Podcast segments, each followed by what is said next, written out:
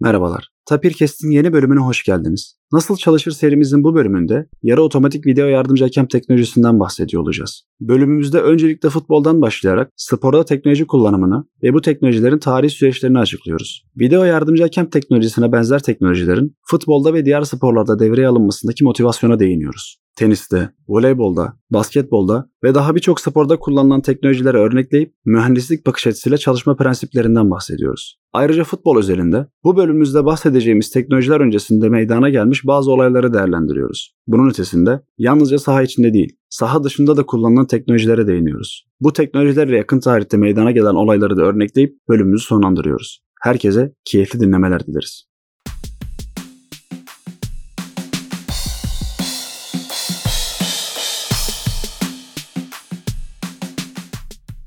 Merhabalar. Bugün devam etmekte olan 2022 Dünya Kupası üzerinden önce futbolda sonra diğer sporlarda kullanılan video hakem ve türevleri gibi teknolojiler üzerine Serhan Hoca ve Halil ile bir konuşma yapacağız. Serhan Hocam hoş geldiniz. Hoş bulduk Bahadır. Halil hoş geldin. Hoş bulduk. Hocam öncelikle Dünya Kupası'nı izleme imkanınız oldu mu? Ya da bu tarz teknolojilerin aktif olduğu maçlarda daha çok gözünüze çarpan herhangi bir detay oldu mu? Bundan sonra başlamak isterim. Teşekkür ederim öncelikle bana bu fırsatı verdiğiniz için Bahadır. E, Dünya Kupası'nı seyretme fırsatım çok olmadı olmadı. Açık konuşmak gerekirse iki nedenden ötürü. Birincisi takvimim biraz uygun değil bu aralar ama daha ilginç bir şey ilk defa Dünya Kupası malum bir kış ayında işte Katar'ın kendi iklim koşulları nedeniyle normal oynanan liglerin akamete uğramasıyla bir işte bir aylık ara verilmesiyle yapılıyor. Belki de bu psikolojik olarak bende izlemeyi biraz açıkçası geciktiriyor ya da usandırıyor ama ilginç olan malum ben Katar'da da çalıştım. Orada da bir yakınlık hissetmeme rağmen öyle çok bir izleme şansı bulamadım. Çok nadir bir durum Dünya Kupası'nı seyretmeme durumu ama ben de bu bu şekilde hayat buldum.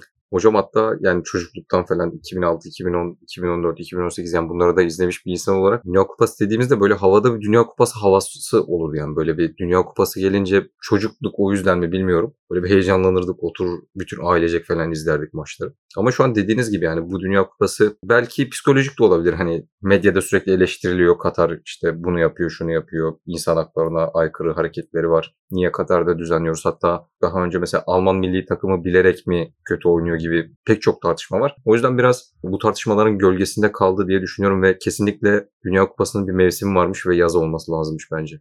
Bunun ötesinde beni aklıma bu tarz büyük turnuvaların eski büyük turnuvalar gibi geçmediğini düşünce şu geliyor. Örneğin video yardımcı hakem teknolojisini düşündüğümüz zaman bir pozisyonda gol olur, gol mü değil mi diye beklenir. Eskisi gibi kutlamalar, futbolcular eğer o pozisyonun gol olduğundan emin değilse potansiyel bir offside, bir el ya da bir faul hatta herhangi birinden şüphelenmeseler bile savunma oyuncularının bir itirazı olduğunu gördükleri anda acaba gol verilmeyecek mi diye düşünüyor. Bu da aslında bence futbol içerisindeki o eski heyecanı biraz daha aşağı indirdi. Yani endüstriyel futbol diye bahsedilen şeyin o futbolun kendi mekanizmasının içinde olan o tutkuyu ben azalttığını düşünüyorum. Bundan dolayı da mevcut Dünya Kupası ve hatta belki de bundan önceki Şampiyonlar Ligi, önceki Avrupa Ligi yani önceden herkesin evinde oturup beklediği acaba ne zaman gelecek dediği turnuvaların eskisi gibi tat vermediğini düşünüyorum. Zaten düşünce bir paraleli de Dünya Kupası'ndaki maçların birçoğunun golsüz beraberlikle ya da daha az golle bitmesi öngörülebilir. E, bu endüstriyel futbola geldiğimiz zaman futboldaki teknolojilerden bazılarından bahsetmek gerekiyor. Benim aklıma ilk olarak gelen her ne kadar şu anda son devreye alınan yarı otomatik video yardımcı hakem de olsa benim aklıma ilk olarak gelen belki de bu teknolojilerin ilki olan gol çizgisi teknolojisi. Serhan Hocam gol çizgisi teknolojisinin devreye alınması sürecinde ya da devreye alınması çünkü 2010'ların sonunu buldu. Yani ben 96 doğumlu olmama rağmen daha önce gol olup olmadığı çok arada kalan pozisyonların bu teknolojiyle yapılmadığını ya da bu teknolojinin neden daha önce olmadığını düşünüyordum. Ya da sonradan baktığımda neden daha önce devreye almamış diye düşünmüştüm. Sizin aklınıza gelen buna bir örnek var mıdır ya da düşünceleriniz nedir? Tabii ki aslına bakarsan bir Beşiktaş taraftarı olarak herhalde yaşı yeten herkesin hatırlayacağı Ahmet Çakar'ın yönettiği Beşiktaş-Fenerbahçe maçında işte o 86. ya da 88. dakikada Beşiktaş'a gol olarak yansıtılan ve daha sonra da Semih yuva kuran Fenerbahçe'nin işte beklerinden bir tanesi kendisinin de ispatıyla, kendisinin de şahitliğiyle evet top çizgiyi geçmişti dediği bir maçı hatırlıyoruz.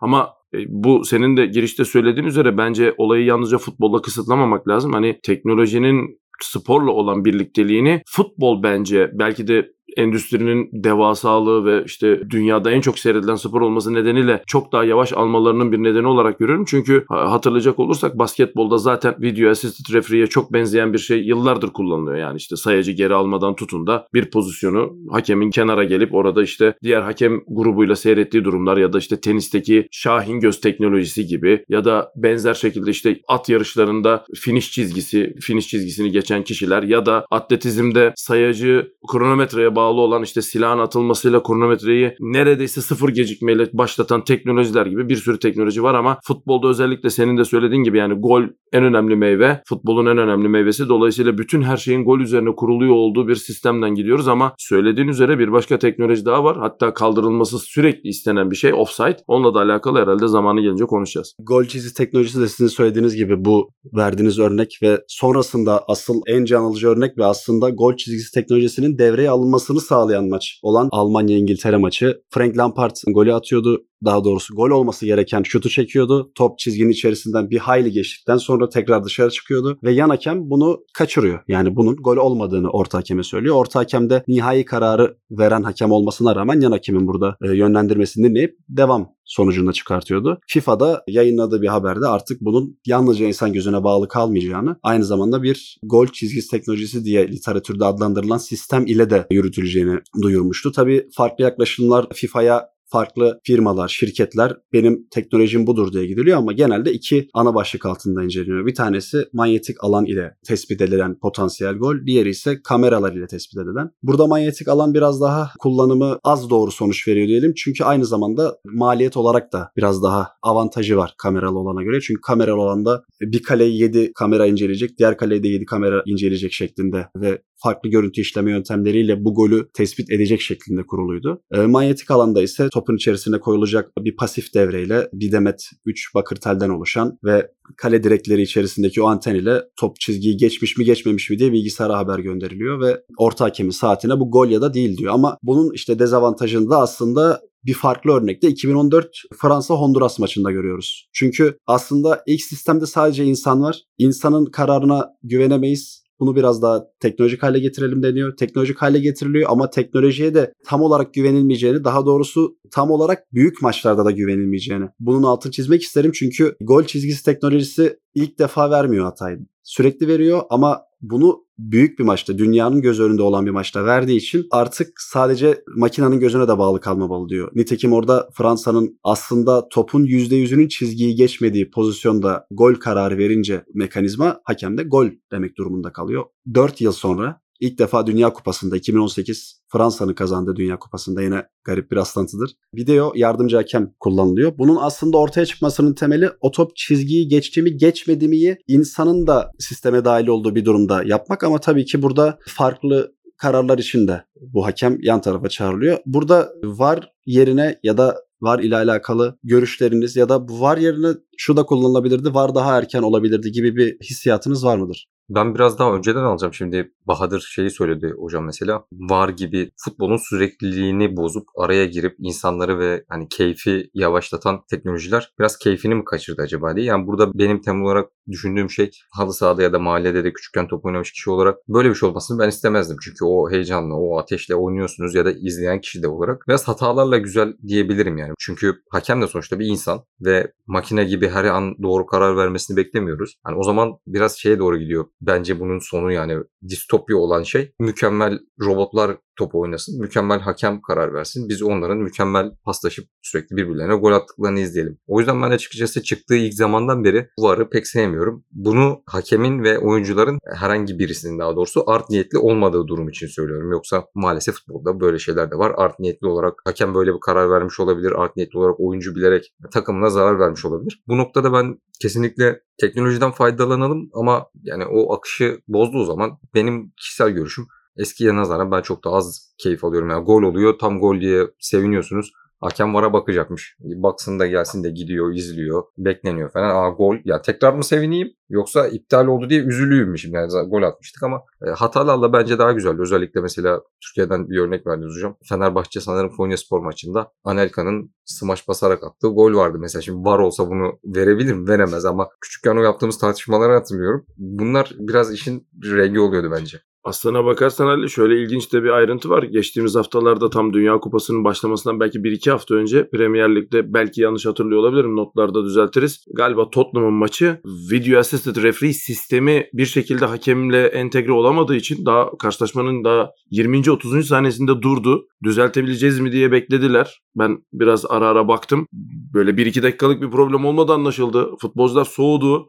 ısınmaya hareketlerine devam ettiler. Yarım saati aştı. Hakem bunları içeri gönderdi. O sırada var düzeltilmeye hala çalışılıyor. Sonra tekrar geldi ve başladı. Yani şimdi senin söylediğin öyle bir yere de geliyor ki dediğin gibi zevki kaçırmasından ziyade var olmayınca top da oynanamıyor artık. O noktaya gelinmiş durumda. Ama ben Bahadır'ın söylediği o tarihsel süreçte hani futbol özelinde benim yaşımın yettiği bir örneği söylemem lazım. Herhalde herkes hatırlar. Ya Maradona'nın Tanrı'nın eli yani gol anını çeken fotoğrafçıların çektiği karenin bir şekilde İngiltere Arjantin maçı görülememiş olması dediğin gibi yani insanları büyük çoğunluğu işte Arjantin İngiltere arasındaki o politik gerilimi de hesaba katarak çok değişik bir tartışmaya götürüyorken şimdi dediğiniz gibi artık böyle bir ihtimal yok ya da varsa da işte 10 binde bire düştü yani artık vardaki 20 tane hakem de görmeyecek de oradaki biri de görmeyecek de şu bu falan filan. E, bence de dediğin gibi yani çok tartışma ilginç bir yere gidiyor ama şunu da söylemek gerekiyor. Bunu yıllardır uygulayan bir takım spor dalları da var. Yani dediğim gibi yani teniste mesela bu hiç tartışma yaratmıyor. Voleybolda hiç tartışma yaratmıyor. Voleybolda da işte çizgiye değdi değmedi teknolojisi. Orada da kartal gözüne benzer teknolojiler var. İşte at yarışlarında yıllardır uygulanan şeyler. Atletizmde yıllardır uygulanan şeyler. Yani acaba futbolu özel kılan şey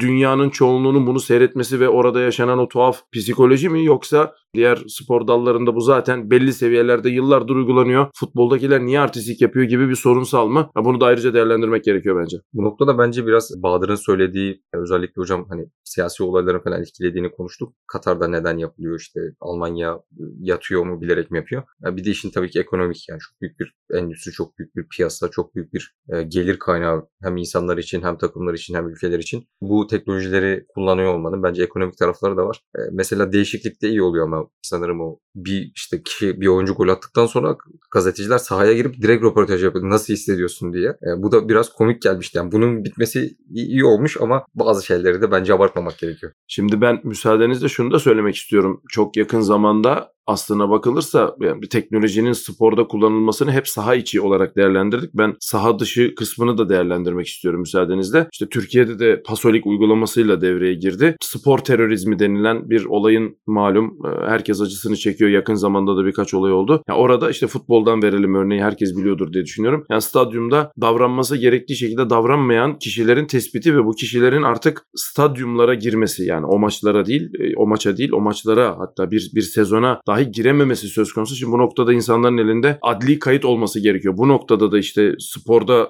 teknolojiyi biraz da sahanın dışına çekmekte de fayda görüyorum. Pasolik'te bilmiyorum yani şu an ne durumda ama yıllardır uygulanan bir şey. İşte bir takım kameralar işte sorun yarattığı tespit edilen kişilerin görsellerini alıp işte adli makamlara iletiyor ve orada adli işlem yapılabilecek duruma geliyor. Buradan tutun da dediğim gibi ta geriye sarıp işte az önce de konuştuğumuz gibi yani at yarışlarında bile insanların işte çok para kazanıp kaybettiği yere geliyor. İşte bunların hepsine baktığımızda başlı başına belki yine konuşuruz iddia teknolojisi iddia diyoruz şu an ama işte bahis durumları işte bunun etrafında dönen ekonomi ondan sonra senin de az önce söylediğin gibi benim artık bir şekilde Bahadır mutlaka daha iyi biliyordur. İstatistiklerimin artık makine tarafından toplanıp benim transfer marketindeki durumumu ya da işte yine daha önce podcast'ten önce konuşmuştuk. Scouting adı verilen işte altyapı altyapıdan oyuncu yetiştirme ya da dünyanın başka bölgelerinden oyuncuları çekme gibi yerlere kadar sirayet eden korkunç bir bence ekonomiden bahsediyoruz. Dolayısıyla senin de söylediğin gibi yani sadece saha içindeki heyecanı düşünselerdi muhtemelen böyle bir şey yapmazlardı ama bu büyük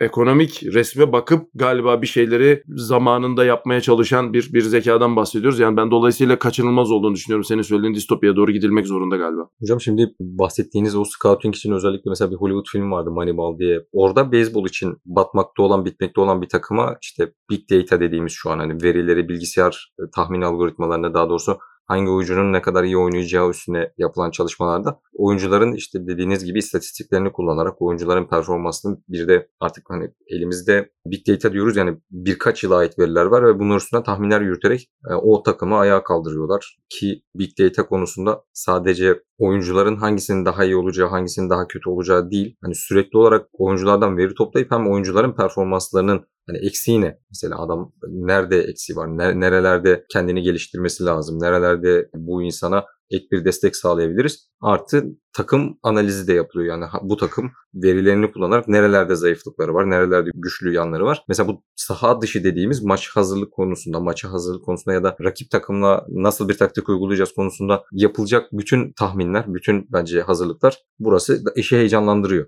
Ben bir de senin söylediğine ekine sağ dışına bir açıklama yapmak istiyorum Halil. Sektör o kadar büyük ki Türkiye'de de malum çok tartışılır. Yani maç oynanıyor 90 dakika ardından 2 gün boyunca konuşan tipler var diye. E, ben de onları takip eden birisi olarak ya bir de dediğiniz gibi yani maçın devre arasında ya da maçın sonunda bunu yorumlayan adamlar da bu teknolojiden faydalanıyor. İşte ısı haritasından tutun da koşu mesafeleri ben yine futboldan veriyorum örnek. Dediğin gibi işte adamın kendi sakatlık istatistiklerinden tutun da oyunda kaç dakika zaman aldığına dair her şey artık konuşuluyor, tartışılıyor ve bunlar üzerinden işte uzmanların onun bunun yapmış olduğu yorum üzerinden bir de bir ekonomi dönüyor. Ya işte bu da hani televizyon diyoruz ama bir şekilde içerik artık dijital platformlara da taşındığı için yani sizin sevdiğiniz yorumcunun önüne bu veriler geldiğinde onu daha da çok seveceğiniz ya da ya işte bak ne kadar güzel objektif yorum yapabiliyor diyeceğiniz bir mecraya gidiyor ki e, son bir şey daha söylemek istiyorum bu konuyla alakalı. E, biraz da tehlikeli bir yere de gidiyor. Neden? Çünkü işte ben biraz takip ediyorum. Premier Lig'de yine Dünya Kupası'ndan önceki bölümde çok net hatırlıyorum. Oracle'ın yanlış bilmiyorsam maç esnasında maçın mevcut durumuna göre ve artık işte orada neyi kattığını bilmediğimiz yani orada bir kara kutu var. O kara kutu neyi ne kadar katıyor bilmiyoruz ama sizin karşınıza bir oran çıkartıyor işte. Örnek veriyorum Tottenham Liverpool maçında Tottenham şu anda maçın 32. dakikasında %63 kazanacak yazıyor. Şimdi bu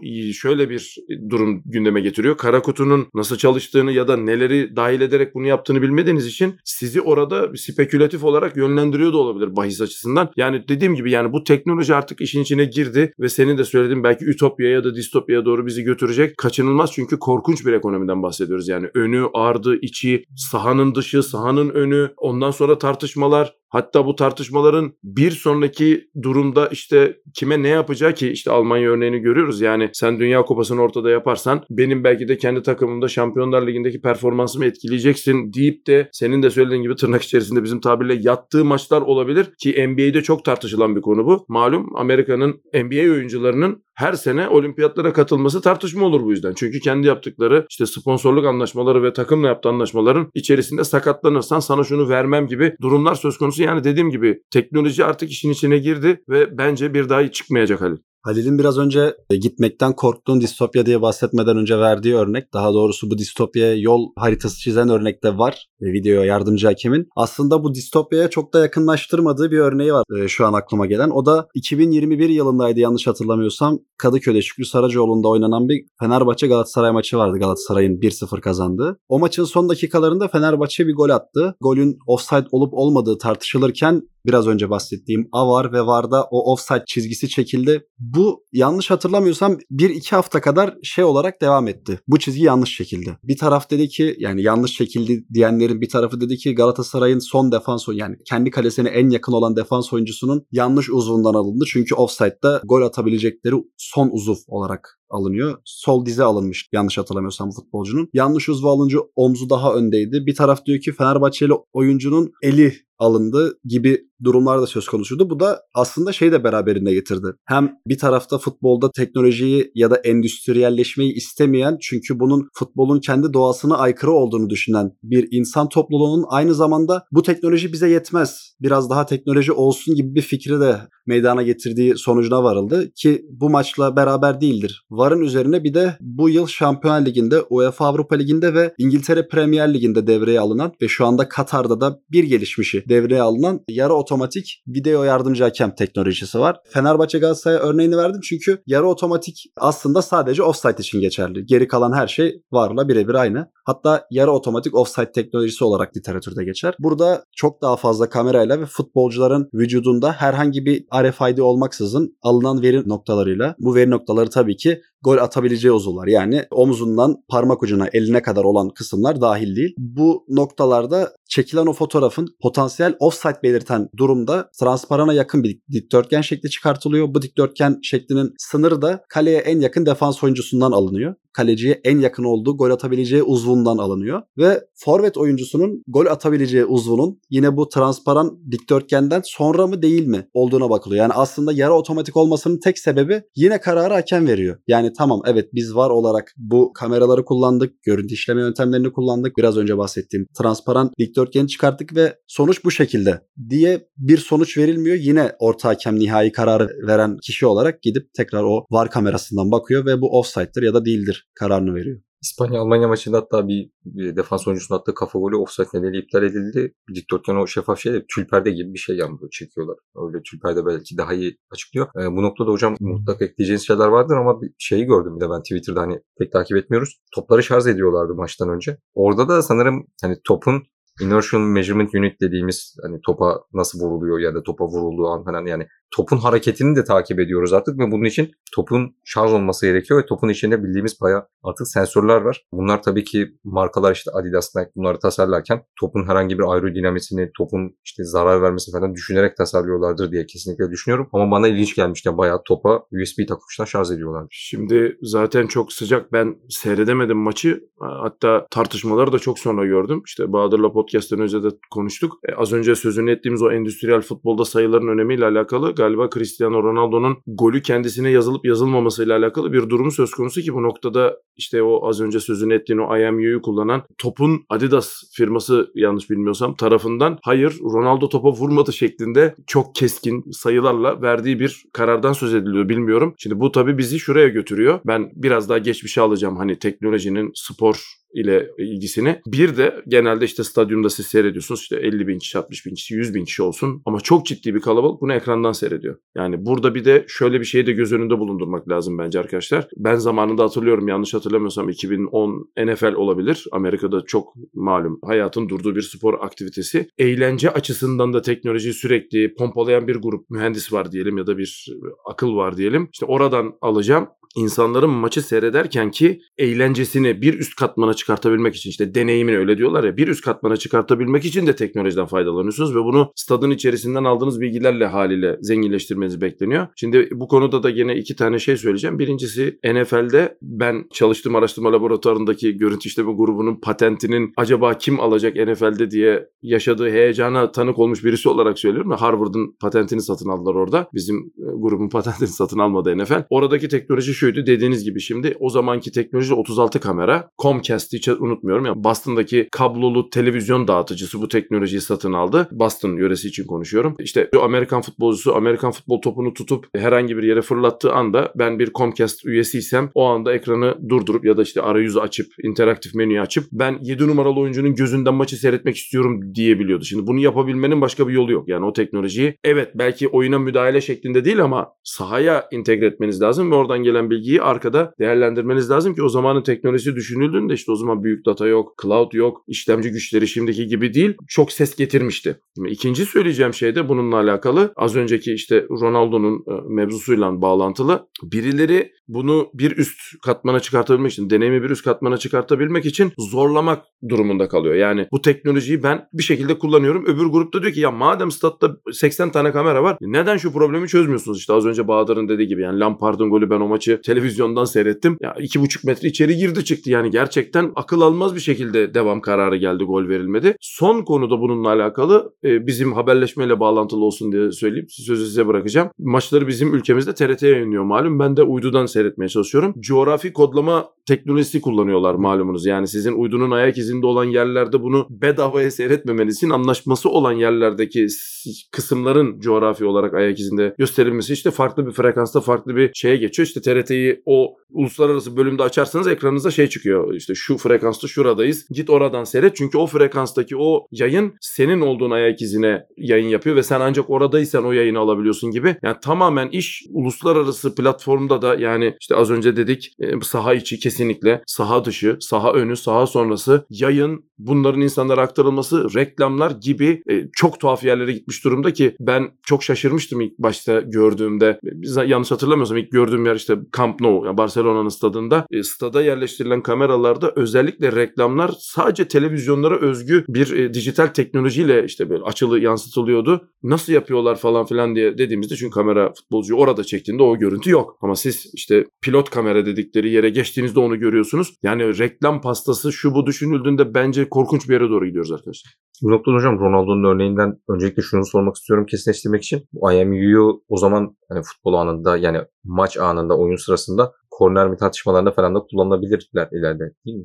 Kesinlikle yani az önce işte gol yani çizgiyi geçip geçmediği teknolojisi varsa Evet. muhtemelen korner oldu, taç oldu gibi durumlar da olabilir ama orada yine Bahadır'ın dediği yere geliyoruz. Yani her kararda o zaman biz durup geriye gideceksek bunun neredeyse gerçek zamanlı olan bir sürümü zaten hakemi ortadan kaldırıyor. Yani senin hakem olarak vereceğin kararı, inisiyatifi nerede keseceklerini FIFA'ya herhalde tartıştıracaklar yakında. Bu noktada hocam bir de bahsettiğiniz insanların deneyimini artırmak için geliştirilen teknolojilerde aslında ben ilerleyen zamanlarda özellikle virtual reality ve augmented reality kullanılmasını isterim yani. O zaman bence daha keyifli olabilir. Hatta bunun şey etkisi uyandırabileceğini düşünüyorum. Mutlaka dinleyicilerimiz de oynayan olmuştur ya da Bahadır da oynamıştır diye tahmin ediyorum. Yani futbol manager ve championship manager diye oyunlar vardı biz küçükken. Orada maçları sahada oynayan oyuncular daire şeklindeydi, top şeklindeydi. Bunu işte birkaç sene sonra sanırım hatırlamıyorum tam da 2005-2006 olabilir. E, artık 3 boyutumsu yapmışlardı. Hani Pro Evolution Soccer ya da FIFA gibi çok kaliteli bir görüntü yoktu ama yine de vay be adamlar bunu yapmış falan demiştik. Bu VR AR gelişmesiyle beraber hem de oyuncuların gözünden de izleyebiliyorsak sanki stat'taymış hatta oyuncuyla beraber sahanın içindeymiş gibi izlenim hissi vermesi bence teknolojinin keyiflendirici yönlerinden biri olarak söylenebilir. Ben stat içi teknolojilerden Twitter'da bir videoda gördüm mutlaka daha öncesi vardır. Zaten bir futbolcunun gözünden bir gol anını böyle bir dakikaya ya da işte 20 saniye sığdırdıkları bir videoyu hatırlıyorum. Eğer bulabilirseniz açıklamalarda paylaşırsınız ama ben teknolojiyi biraz daha işte hep böyle görsel şundan bundan biraz daha geriye almak istiyorum. Gene NBA'den örnek vereceğim. Muhtemelen daha öncesi vardır. İşte boks maçlarında da çok kullanılıyor çünkü ben onları da takip etmeye çalışıyorum. Koçun veyahut da belli bir oyuncunun bir anda saha içinde o uğultunun içerisinde ne dediğini anlamak için işte parabolik mikrofonlar kullanılıyor ki siz o sırada işte kalabalığın sesini bastırıp orada ne dendiğini bir şekilde işte kullanıcı deneyimini artırmak için işte insanlara dinlettiğiniz yerler. Bu tarz teknolojiler zaten vardı. Şimdi problem şuraya doğru evrildi. Bir sonraki adımda az önce işte senin de söylediğin gibi nereye doğru gideceğiz? Yani ben hatta şunu da duyduğumu hatırlıyorum. Çok da tartışıldı Bahadır mutlaka hatırlar. Mourinho'nun sahadaki arkadaşlarına not kağıdı yazarak taktik verdi. Şimdi bu bile tartışılıyor. Yani sonuçta bir teknoloji kullanıyordu evet. 5000 yıllık bir teknoloji ama acaba birileri işte mesela ben de profesyonel top oynadım. İşte hakem mutlaka size bir ufak bir kontrol yapardı vücudunuzda işte kesici delici alet olmasın veyahut da işte bir şekilde tutunduğu zaman sağlığa problem yaratacak işte kolyedir benzeri şeyler olmasın diye. Acaba futbolcuların kulaklarına işte kablosuz şeyler konacak mı diye konuşuyoruz. Çünkü ben hatırlıyorum e, zamanında teknik direktörlerimiz hakem tarafından kırmızı kartla atıldığında biliyorsunuz hemen yukarıda statta bir yer ayarlıyorlar. Oyuncuyu kimin değiştireceğini cep telefonu teknolojisi geldikten sonra cep telefonuyla söylüyorlar. Yani teknolojinin kullanılmadığı ya da sınırın nerede çekildiği ile alakalı bence çok gri bir bölgedeyiz. Hatta bence senin söylediğin o e, eğer distopya ise distopya, ütopya ise ütopya kesinlikle gidileceğini düşünüyorum ben. Çünkü artık bunu hayatımızdan çıkarmanın yolu yordamı yok, imkanı da yok. Hatta teknolojik ilerlemeler işte az önce sözünü ettiğim o stat'taki 80 bin kişinin dışında 1 milyar adamın iyiliğini düşünerek bunu o tarafa doğru itecek diye düşünüyorum arkadaşlar. Hocam aslında hani spor olarak sayıldığını düşünüyorum. E, satranç maçlarına geçtiğimiz günlerde Magnus Carlsen ve Amerika'nın en parlak oyuncularından biri o da 19 yaşında bildiğim kadarıyla. Burada hile var. Bu hareketi yapamaz. Bunu kesinlikle bir yapay zekadan bir şekilde aldı diye e, masadan kalkıp gitmişti. Hatta şu anda milyon dolarlık davalara kadar gittiğini biliyorum. Dediğiniz gibi olaylar varsa hani sporculara bu şekilde ulaşmak en azından yasaksa ve bu yapılıyorsa muhtemelen ilerleyen zamanlarda bu tarz sansasyonel tartışmalar mesela görebiliriz diye düşünüyorum. Aslında Serhonca ve Halil tarafından verilen örnekleri bir cümleye toplamak gerekirse ve bunun da bir örneğini vermek gerekirse futbolda ya da spordaki teknolojiyi bütün maddeler cihetinden bir temele dayandırmadan bunu devreye almak şöyle bir sonuç getirebiliyor. Yanlış hatırlamıyorsam iki hafta önce Cristiano Ronaldo Manchester United'la alakalı teknoloji olmamasından şikayetçi olmuştu. Ama yakın bir zamanda da teknolojinin kurbanı oldu. Kendisinin golü e, teknoloji yüzünden aslında kendisinin atmadığı sonucu ortaya çıkmıştı. Yani aslında bu şekilde özetleyebiliriz. Ben müsaadenle bir şey söylemek istiyorum Bahadır. Ee, teknolojinin kullanımıyla alakalı aslına bakarsam şöyle bir ilginç bir ayrıntı da var. Şöyle bir durumdan da söz etmek gerekiyor. Hani Cristiano Ronaldo örneği üzerinden gitmiştik. Zamanında bu işler ilk işte gündeme geldiğinde zamanında bu işler devreye girdiğinde hep aklımıza işte dijital teknolojiler geliyor ama belki biraz daha geriye gitmek lazım. Kimya ve işte biyolojik alandaki teknolojileri de söylemek lazım. İşte doping adı verilen teknoloji işte atletizmde sürekli hangisinin doping olup olmadığını söyleyen ya da birisinin kullandığı bir tırnak içerisinde uyarıcıyı doğal da olabilir. Öbürleri bunu kullanmıyor. Sen kendine avantaj sağladığında işte doping testleri gibi iki tane evrimsel şeye devirmiş durumda. Yani birisi oturup o gün o ana kadar doping listesinde olan şeylerin dışında bir uyarıcı bulmaya çalışıyor. İşte biyokimyasal şirketler diyelim onlara. Bir grup adam da onların bunu normalin dışında yaptığını nasıl tespit ederiz